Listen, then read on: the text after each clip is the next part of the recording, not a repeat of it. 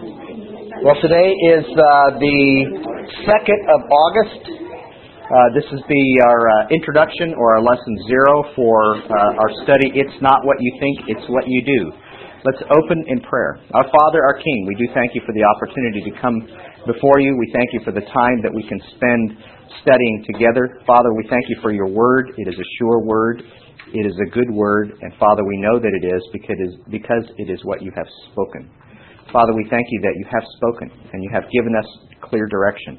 We ask that you might illuminate our steps, that our walk might be consistent with our talk. We pray in Yeshua's name. Amen. And uh, this is from uh, the ArtScroll in Pesukei de Zimra, the prayers before the Shema. This is called Baruch She'amar. Blessed is he who spoke and the world came into being. Blessed is he. Blessed is he who maintains creation. Blessed is he who speaks and does. Blessed is he who decrees and fulfills. Blessed is he who has mercy on the earth. Blessed is he who has mercy on the creatures. Blessed is he who gives goodly reward to those who fear him. Blessed is he who lives forever and endures to eternity. Blessed is he who redeems and rescues. Blessed is his name. Blessed are you, Lord our God, King of the universe, the God, the merciful Father, who is lauded by the mouth of his people, praised and glorified by the tongue of his devout ones and of his servants.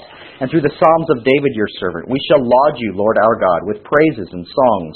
We shall exalt you, praise you, glorify you, mention your name, and proclaim your reign, our King, our God. O unique one, life giver of the worlds, King whose great name is eternally praised and glorified. Blessed are you, Lord, the King who is lauded with praises. And everyone says, Amen. Well, we're going to get started here. This is an introduction. It's kind of to get us started. Uh, one of the reasons why we do an introductory lesson before we do these uh, these uh, study courses is because it gives us an opportunity to kind of set the stage, but more importantly, it gives an opportunity for us to uh, discuss the fact that we're going to have homework next week. If you want homework, I do have workbooks. Um, if you if you don't get a workbook, our, the the website bereansonline.org uh, actually has them. You can print them out as well. Um, and uh, in this uh, workbook, you'll find uh, weekly study. Uh, so we will be doing uh, doing homework for next week. Um, next Shabbat, we will actually be doing lesson one discussing lesson one. So if you want to study in advance, you don't have to. Uh, but if you'd like to do some work in advance before lesson one, you'll do the homework for lesson one. Okay? Look a little bit at uh, reading from John 10, chapter 7, verse 11. I would hope that this is a uh, familiar passage to followers of Yeshua. Then Yeshua said to them again, Most assuredly, I say to you, I am the door of the sheep. Uh, by the way, the highlighted words here, the bold words in your outline, are verbs. I say to you, I am the door of your sheep. All who ever come before me or came before me are thieves and robbers, but the sheep did not hear them. I am the door. If anyone enters by me, he will be saved, and will go in and find pasture. A thief does not come except to steal and to kill and to destroy. I have come that you may have life. Actually, in the in the Greek, it actually has you may be life. You may be life, and that you may be it more abundantly. I am the good shepherd. The good shepherd gives his life for his sheep. John 10, 7 through 11. We're going to look at things, although we'll be dealing with both Greek and Hebrew as we do the study, uh, we will be trying to take things back to Hebrew. Interesting thing about the, the, the Hebrew language is there is no word, there is no words, or there are no words for saying that you are. Which actually has great, great application for us today. As we look at this study, uh, you are not what you are because you simply are. I am that I am uh, because I think I am is completely foreign to the Bible way of looking, or rather, acting and living life. Uh, you are not except by you what you do. You define yourself. You are known by what you do, not by what you say or what you think you mean or what you think you are. You are defined not by titles. You are defined by what you do. Uh, there is oftentimes the, the objection that Yeshua never said he was Messiah, which he did, by the way. But regardless of whether you acknowledge that or not, it's a completely Greek, excuse me if you're Greek, it's fine, it's a, it's a Western way of looking at things, that he would have to say it. Saying means nothing. A king is not known because he calls himself king. A king is known because he acts like a king. Right? Servants are not known by their pledge of allegiance to their master. Servants are known because they serve their master by what they do. Throughout history, we've had these two ways of looking at life God's way and the world's way. God wants his people to think his way. Now, I use the word think because it really does start in the heart, it starts in the conscious choice. But we need to know that it has to go further than that. And that's so you have to word, use think, you have to word consider, you have to use words like that. Uh, however, you can't stop there, and that's the danger of of many approaches to Scripture is it's just all sounds really good. It feels really good. We think good thoughts. Um, the word that's the world's way.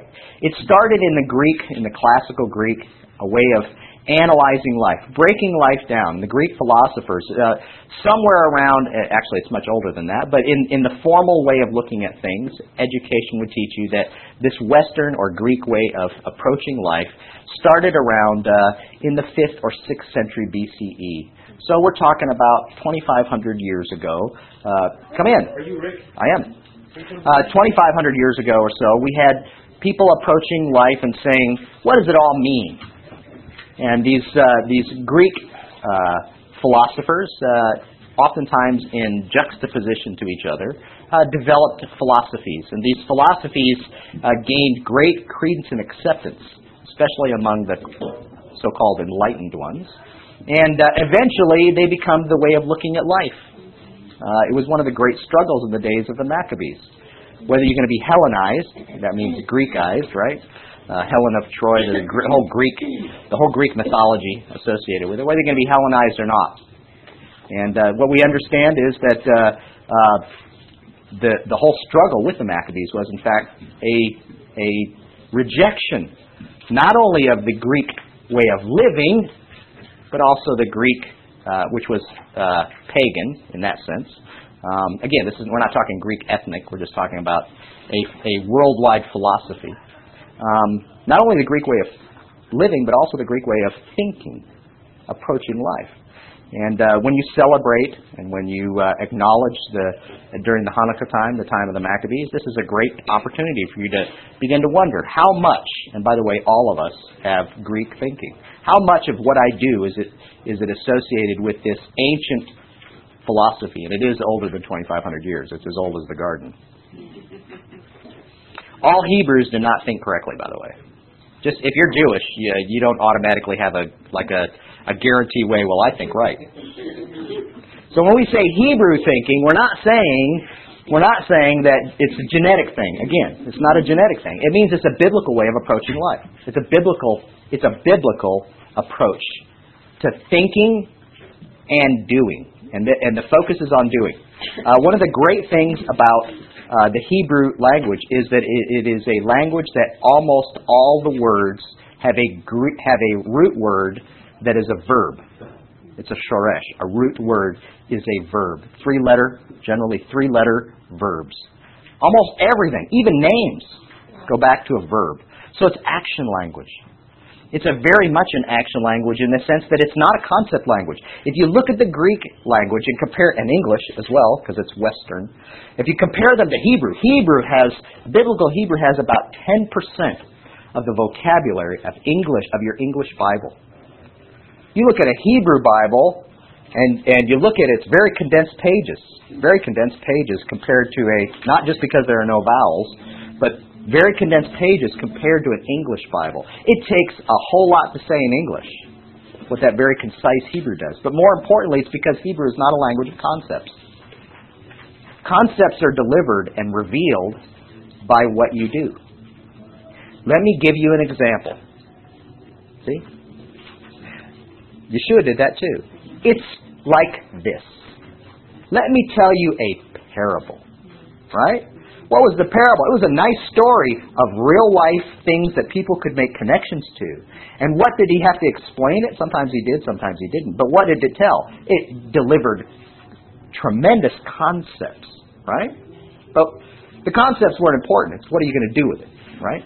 What are you going to do with it? It was the constant challenge of doing. Uh, on this course, that's what we're going to do. We're going to focus on action. We're going to actually look at 15 action words action words used both in the apostolic scriptures, or what some people call the New Testament, and what Uh, and those words also in the Hebrew scriptures or the Tanakh. Uh, the Tanakh stands for Torah, prophets, and writings in Hebrew. Um, so we're going to look at this Hebraic way of looking at things, what you do. Faith without works is dead, is, is what we're talking about. Faith without works is dead. Faith, is that a noun or a verb?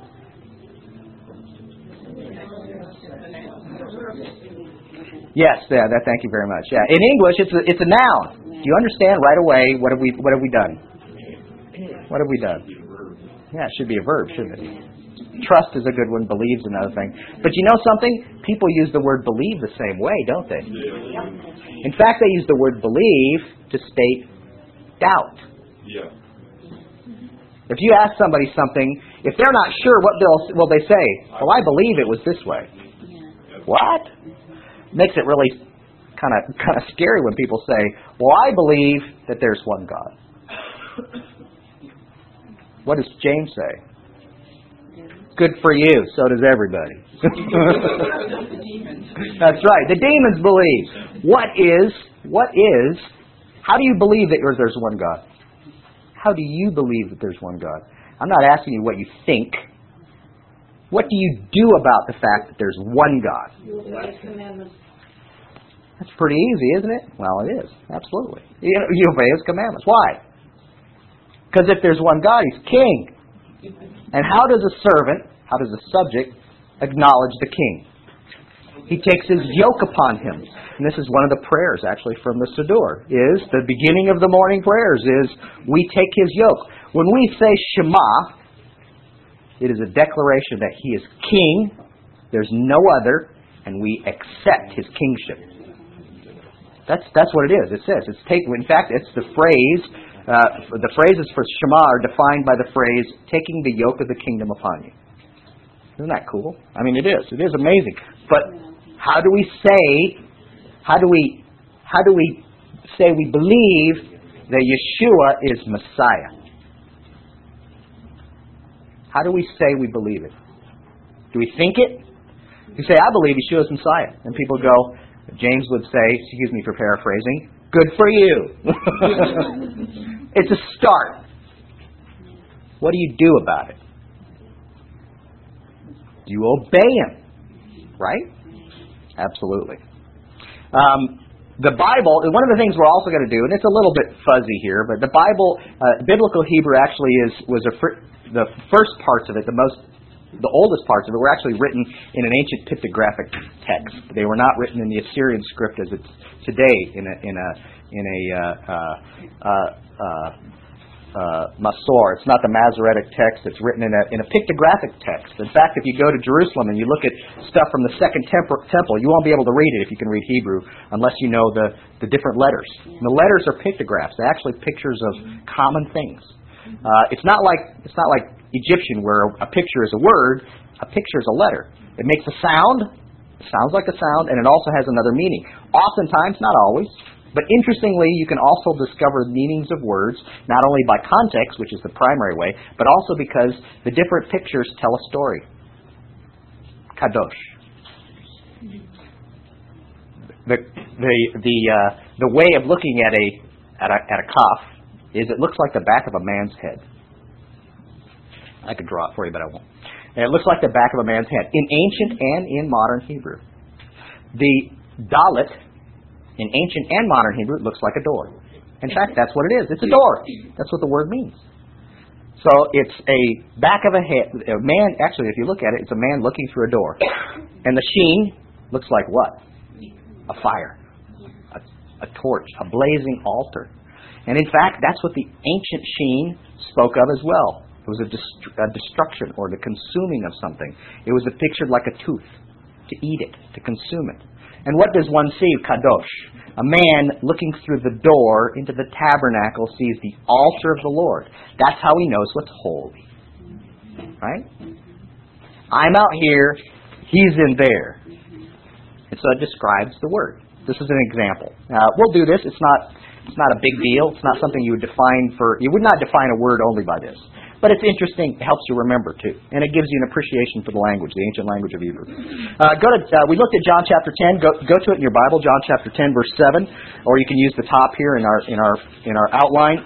It's all. Uh, this is this passage. This is the passage from uh, um, where Yeshua speaks about being the good shepherd. This is a passage that's often used to describe the good life, the life of a believer, right? The abundant life. It's also used oftentimes to kind of give you that fuzzy, warm, you know, isn't it great to be a believer sense? Because after all, you're a sheep, right? Isn't it great to be a sheep and have a good shepherd take care of you? He's the good shepherd. Uh, Janet, my wife, has been reading the book of Matthew to our youngest, Judah, who is seven.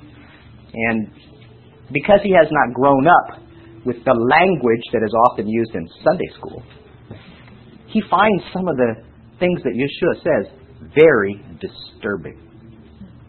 Just explain it. It's not easy.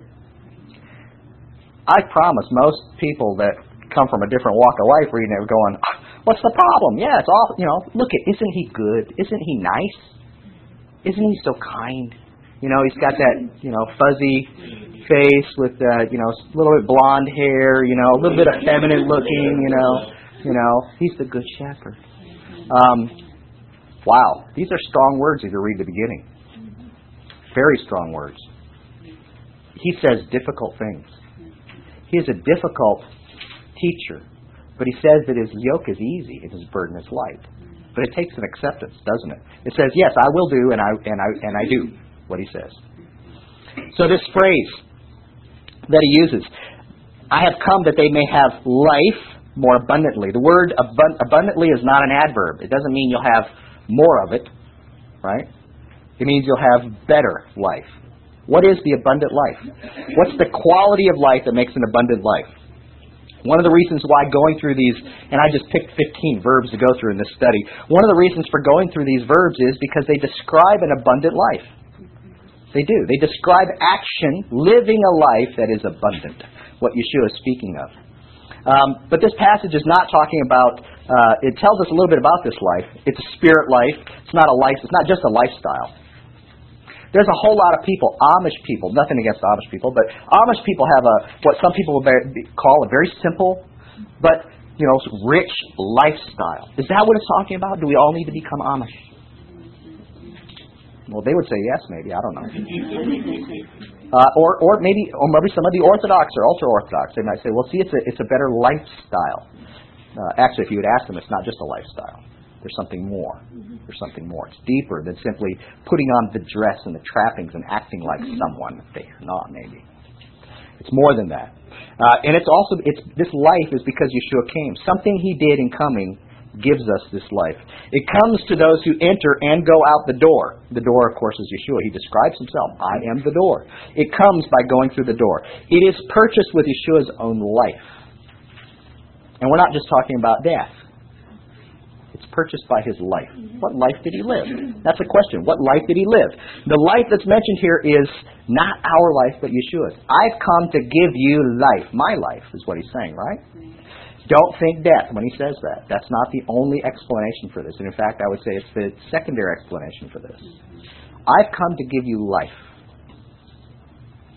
Go to Matthew chapter 10, verse 38. Is air conditioner off now? It does feel like it. It says like it's on, doesn't it? Matthew chapter 10, verse 38. Oh, yes, Yeshua's words. These are the gentle words uh, Gentle words, right? The red letters of your Bible, if you have a red letter Bible. Most people don't, but if you have a red letter Bible, the red letters of your Bible are tough words, no matter where you read them. He who does not take up his cross and follow after me is not worthy of me. He who finds his life will lose it. He who loses his life for my sake will find it. You have to have an exchange. It's not your life. That's what he says. It's not your life. It's not your life. If he's your master, it's not your life. You cannot do as you please. You not you cannot pick and choose from what he says. It's not like going to the grocery store and I'll have a little bit of this, and I'll have a little bit of that, and I'll have a little bit of this, and look at me. Don't I look like a follower of Yeshua? No. That's not it's it's not your life. It's his life. If you're a follower of Yeshua, it's his it's his life that you have to live. It's not a difficult life. He says that. He says, "My uh, Matthew chapter eleven. What does he say? He says, "Take my yoke upon you and learn from me, for my burden is easy, or my my uh, my yoke is easy and my burden is light." Right? The beloved disciple in John, First John, tells us that obeying the commandments are not too difficult. Moses told that in Deuteronomy 30. It is not too difficult for you to follow. So why do we make it a big deal? Why do we make it a difficulty? Because it means you have to surrender. It's not because what he's asked you to do is difficult.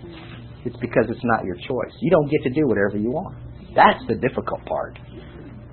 The surrender is the difficult part. That's the, isn't that the message of repentance? Yeah. It's the surrender that's the difficult part. After that, it's easy. It's glorious. It's an abundant life. That's what he says.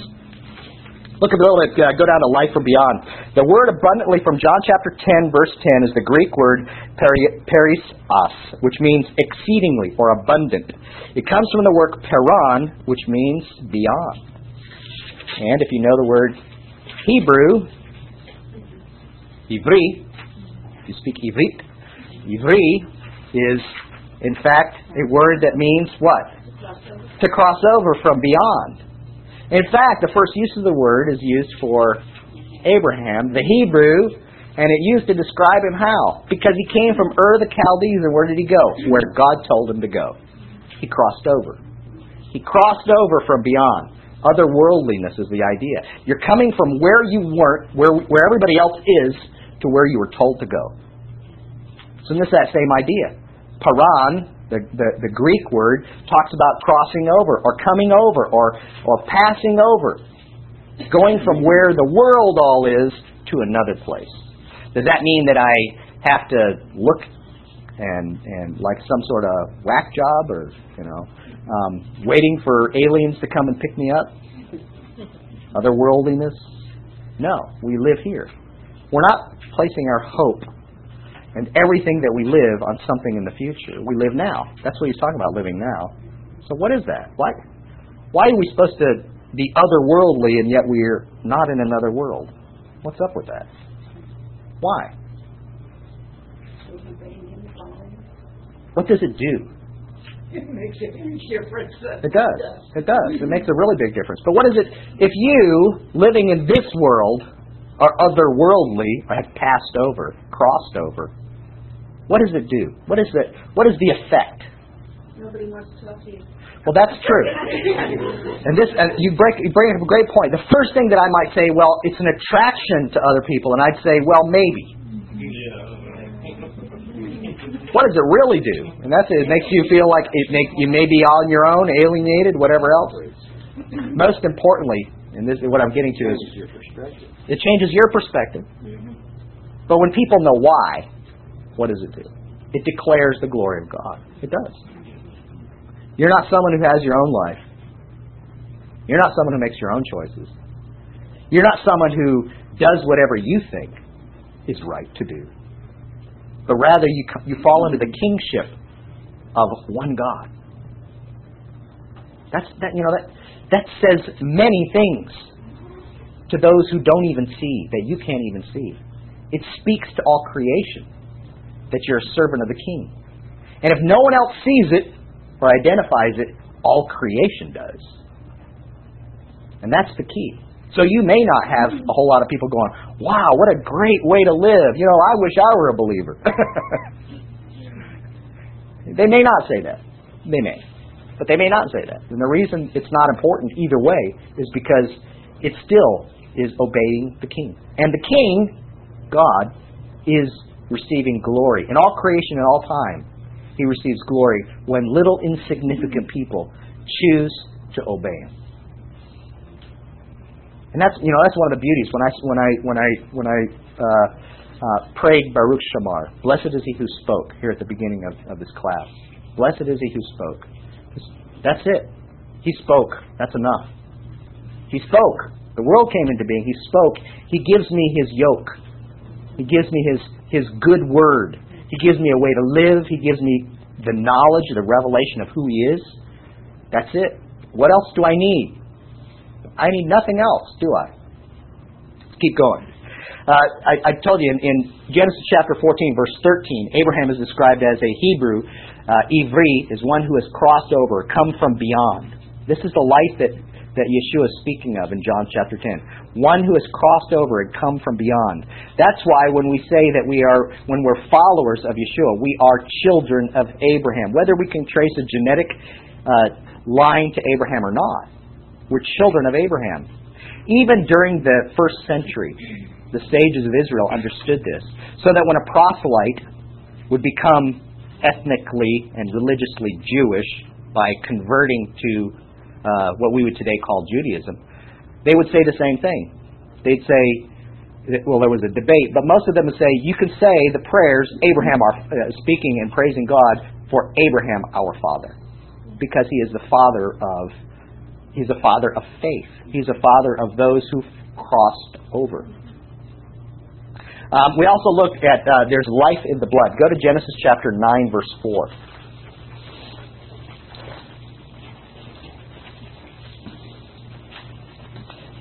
While you're turning, um, this idea of Greek thinking versus uh, Hebraic thinking. Um, during Hanukkah, uh, we used to play a game. We haven't done it in a number of years, but when our, our boys were younger, we used to play a game uh, where we would actually it was had had cards and and uh, questions, and then the questions it would ask Greek thinking or Hebrew thinking. And uh, it was really remarkable sometimes the answers people would give that would reveal what their real way of looking at life was Greek thinking or Hebrew thinking, whether it's action based or just thought based. Uh, Genesis chapter 9, verse 4 says, But you shall, this is God speaking to Noah. This is, uh, this is a long time before uh, Moses received from God the, the Torah. But you shall, you shall not eat flesh with its life, that is, its blood. The idea that life and blood are connected is given to us in the earliest parts of Scripture. All through the book of Leviticus, we see this re, this reconnection. The life is in the blood. There is a connection between blood and life. Uh, right. Uh, um, again, this isn't just concepts. He could tell you that. And here's the normal way. I don't mean to be pejorative, so don't be offended if, if, if this sounds different from what you've heard before. The normal way of thinking of verses like this is well, that's a nice concept. And that tells me something about Jesus' sacrifice for me on the cross. And put that away. Great. I learned something. Isn't that nice? Right? It just taught me a concept. The way that a lot of people read the Hebrew Scriptures is they look for Messiah in, the, in it, and then they close it once they find him. Oh yeah, that just confirms what I thought. Sure. They have they already think they know who he is, what he's done for them. They can read the Gospels. And when they find nice little passages in the Tanakh, in the Hebrew Scriptures, they close their Bibles. It's a proof text for them. It's an opportunity for them to go and see, look at before it, and by the way, this is true, but before it happened, he said it would.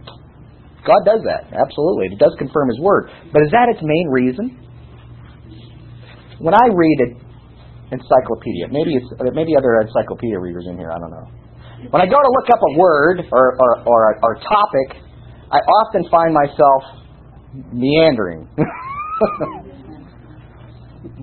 this is the intent in Scriptures. When it's being spoken in the Apostolic Scriptures, anywhere from a third to a quarter of the Apostolic Scriptures is a quote or an allusion to a, to a text from the Hebrew Scriptures. When it's being said, it doesn't mean go look it up and go, oh, that's nice, close the book. It means go read it, all of it. What does it mean? Not just, and, and more importantly, what do I do about it? When you do it, when you start approaching scripture that, scripture that way, this is a remarkable thing happens. It becomes one book. It's not two parts of a book that negate each other or contradict each other. They becomes one book.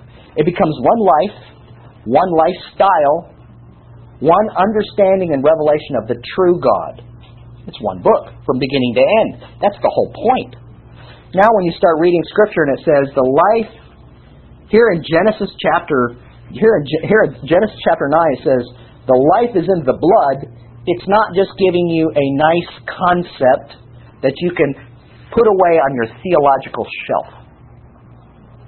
Because when you get to the book of Leviticus, it gets really tough to keep saying it again and again and again and be giving an example after example after example and simply say it's just teaching me about Matthew chapter 27 and Jesus on the cross. And that's a wonderful thing, don't misunderstand, but it's more than that. It's not just He's taken your sins away, He's giving you life today. Not just when you stand before the judge of all creation and have to give an account, that He can say, I've paid the debt, but it's for a life today. The life is in the blood. Uh, go to uh, go to Deuteronomy chapter 12, verse 23.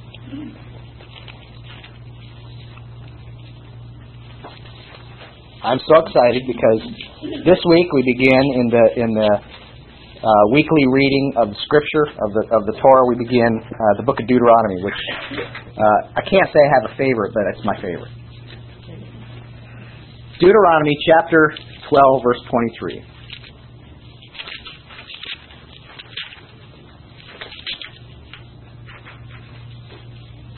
Only be sure that you do not eat the blood, for the blood is the life, that you may not eat the life with the meat. Well, isn't it good that we don't have to do this anymore, as some people would say? You can still have your steak rare. Uh, unfortunately, they haven't read Acts chapter 15, verse 29. Go there real quickly.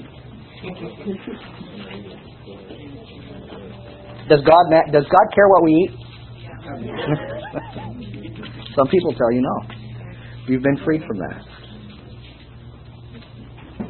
And it's not because blood is bad for you physically, although it is. It is. But that's not the only reason. Go to Acts chapter 15, verse 29. What does it say? It says, this is, this is from the apostles, the, the disciples of Yeshua, that you abstain from these, from things offered idols, from blood, from things strangled, from sexual, immor- sexual immorality. If you keep yourself from these, you will do well. The life is in the blood. Uh, these are not instructions given only to Jews. These are instructions given to Gentiles as well. Why? What does it matter?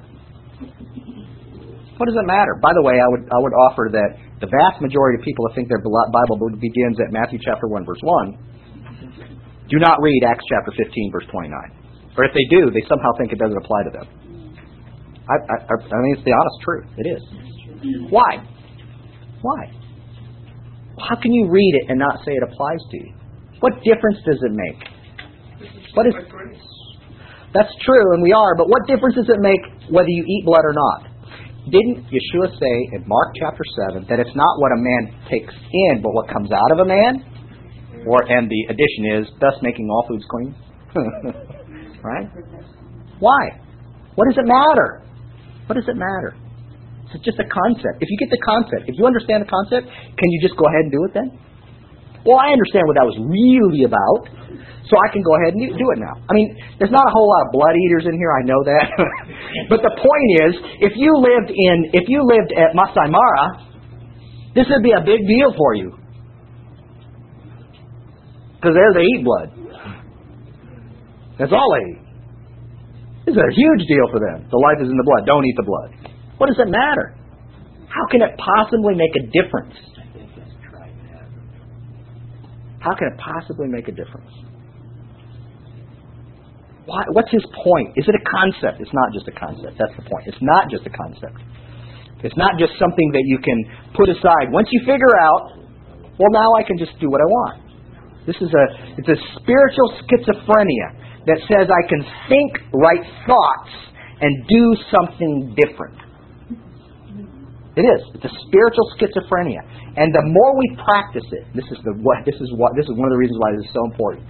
The more we practice it, the more numb we become to the commandments of God. Because we're constantly thinking, well, I can explain that one away. I can explain that one away. How many times have I raised all spiritual? All spiritual. By the way, if you want to know where this comes from, it comes from the garden. Did God really say that's what the serpent said to, to Eve. When he, when he first queried her, that was his challenge. He didn't say God didn't say. He simply asked the question, What's wrong with the question? Did God really say? And what did Eve respond?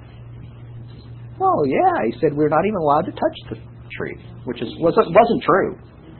Although she may not have been to blame. Adam may have told her that just to keep her from even getting close. Don't even touch it. so it may not have been her fault in that regard, but the point is, that's right. That's right. So what we see is we see this the the challenge to what God has said comes right in the very beginning. But Greek philosophy did this as well, and this is the way that you can explain so much away. And, you know, I I one of the primary commentaries that are is, is on my bookshelf is Matthew Henry's commentary of the Bible. It's it's wonderful, but boy, there are times he just goes way off the deep end on this idea because he can't explain it why it matters. He explains it away through Platonic, through Plato's philosophy. It's just a spiritual thing. Once you know the spiritual concept, it doesn't matter what you do. It doesn't matter what you do. What does it matter what you eat? Come on. What really matters is what's in the heart. It's interesting that people who take that view, who claim to know Yeshua as Messiah, also then turn around and they'll say it's not just it's not just committing adultery, even committing it in your heart is a sin. Why don't they take that same view on all of these things that they say all that matters is you understand the concept. What you do in that regard doesn't matter. We don't offer sacrifices because we know what it's all about. Is that really why? Is that why we don't offer sacrifices? Why don't we offer sacrifices? Well, the temple's been destroyed. It's awfully convenient for people today what will happen if there is a temple? What would you do? Let me suggest to you that the disciples in Acts didn't stop. How is that possible? Didn't they understand the concept behind them? Why did they not change their behavior? Because it's not theology to them. It was not theology to them. It was a real experience. It was a real response to a living God. It was not just a concept. The life is in the blood is not just a concept. It really does mean something. It, res- it requires you to respond. It is a concept, too. We're going to go to it here in a second. Y'all remember this? I got on the board WWYD, or JD. What would Yeshua do? Or as the blood bracelets all, what would what would Jesus do? He would, and he did. Uh, Charles Sheldon wrote a great book. If you have never read the book In His Steps, let me challenge you to get it and read it. It is a great book. Because the book, although it's fictional, the book begins with a very interesting question. This person, not knowing, not knowing what would result in answering the question in, the, in, in a biblical way, asks the question in a circumstance. And the circumstance requires him to respond. And what you begin to discover in the book In His Steps is it changes this whole little town. And the reason it does is because everybody begins to act like they say they believe. It's this challenge. That's Hebrew thinking, right? It's this challenge. You don't just say you think it, you do it. You can't just say Yeshua is the Messiah. You have to act like it. And if you don't act like it, you don't really believe he's Messiah. You don't. That's why James is a hard book. That's why Martin Luther wanted to exclude it from his Bible. Because it was the antithesis of his idea that faith is all that matters. Raise your hand, walk the aisle. It doesn't mean that those things are not valuable. But if that's where it ends, there is no truth in what you say. When you say, confess with your mouth and believe in your heart that Yeshua is Master, what does that mean? To confess with my mouth and believe in my heart. That's not Greek. Walk the walk. You have to walk the walk. It doesn't mean you have to walk the walk in order to have that be true in your life. It's the evidence that it is true, right? It is the evidence. What does Yeshua's life look like? What does Yeshua's life look like? When we ask this question, we have to be very, very disturbed by what we read in the Gospels. We went through the book of Matthew last year, and it's disturbing at times. Because he was really out there. Even in his day, he was really out there. He really stood out. His disciples stood out. How did they stand out? They stood out because they took absolute obedience and the mercy that God commands that he that we show towards one another and the love that's demanded upon us for him and for others, they took it to the extreme that he always intended. When they read in Leviticus chapter 19, love your neighbor as yourself, they thought God probably really meant it. They knew it. They acted like it. It wasn't just a warm fuzzy. My neighbors are nice. I like my neighbors. I would never do anything purposefully. Wait, you just moved your boundary line. I'm sorry, our yard goes over to here. Wait, that's a Torah command too. Don't move the boundary lines. Oh, well, let's go to a judge. No. I'm teasing. Go to, go to chapter 18 of Leviticus, verse 4. What kind of life did Yeshua live while you're turning? What kind of life did he live? It was an obedient life. Um, the, my, the heading to my Bible in Matthew chapter, I think it's Matthew chapter 12, says, Jesus breaks the Sabbath. Would Yeshua break the Sabbath? Jesus Yeah, well, yeah.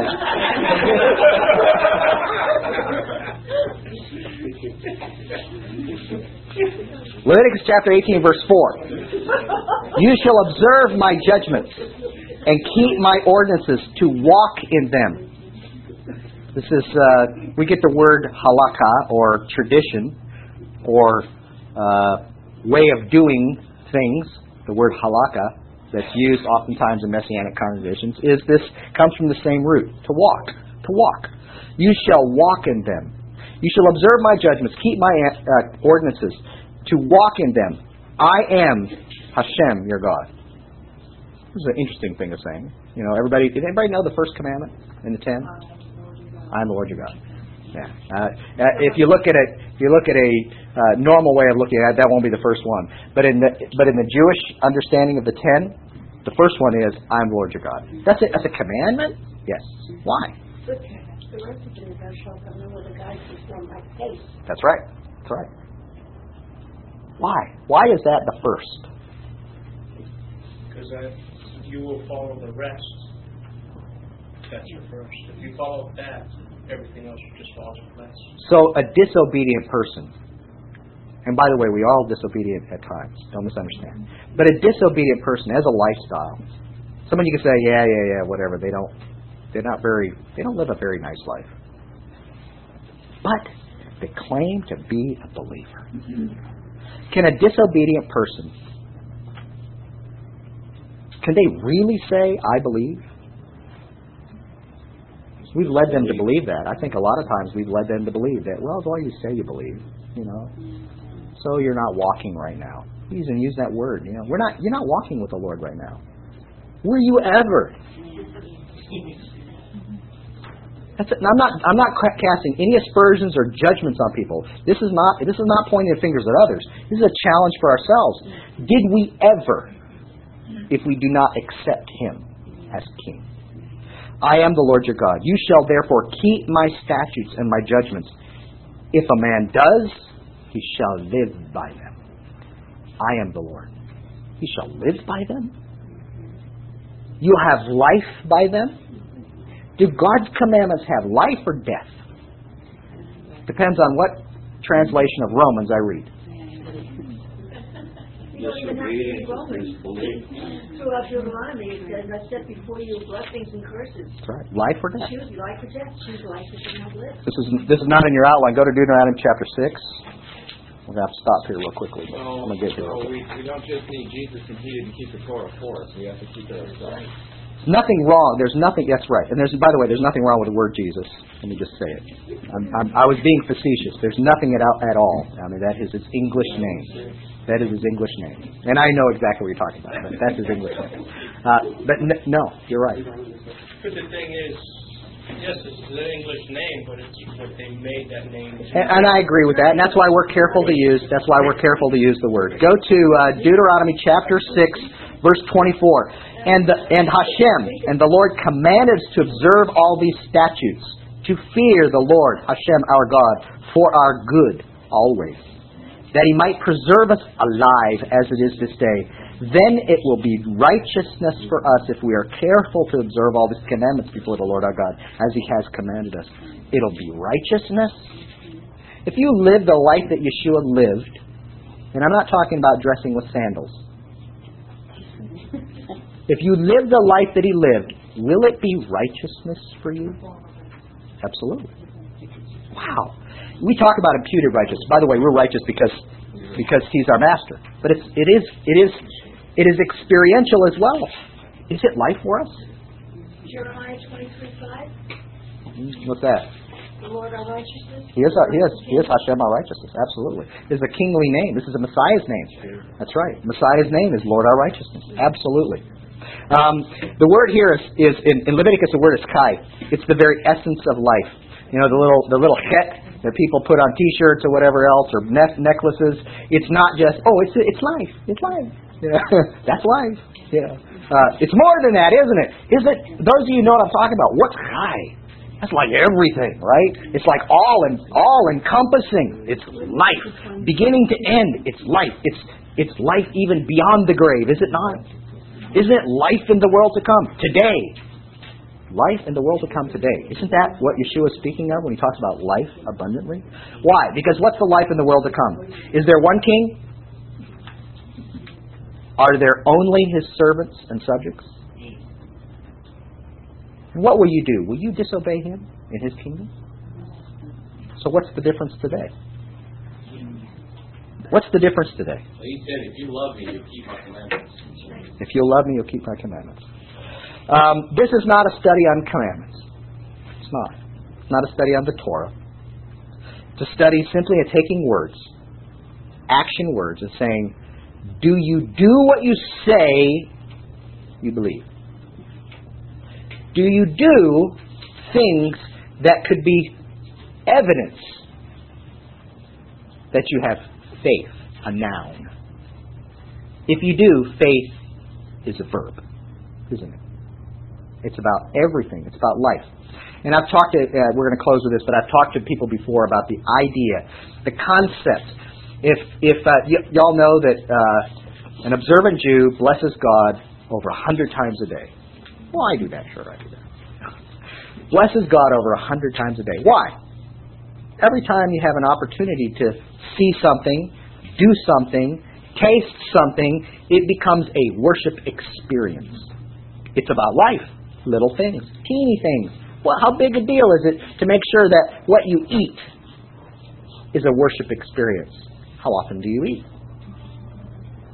Depends on maybe which day. do you understand that it's the little things? It's how often you do it. Actually, is a greater opportunity. You know, the person that can be a martyr, you know, that's wonderful. It is. It's wonderful to be a martyr. I mean, to die, you know, in, you know, saying Shema. You know, I mean, what a wonderful thing. Don't misunderstand, though.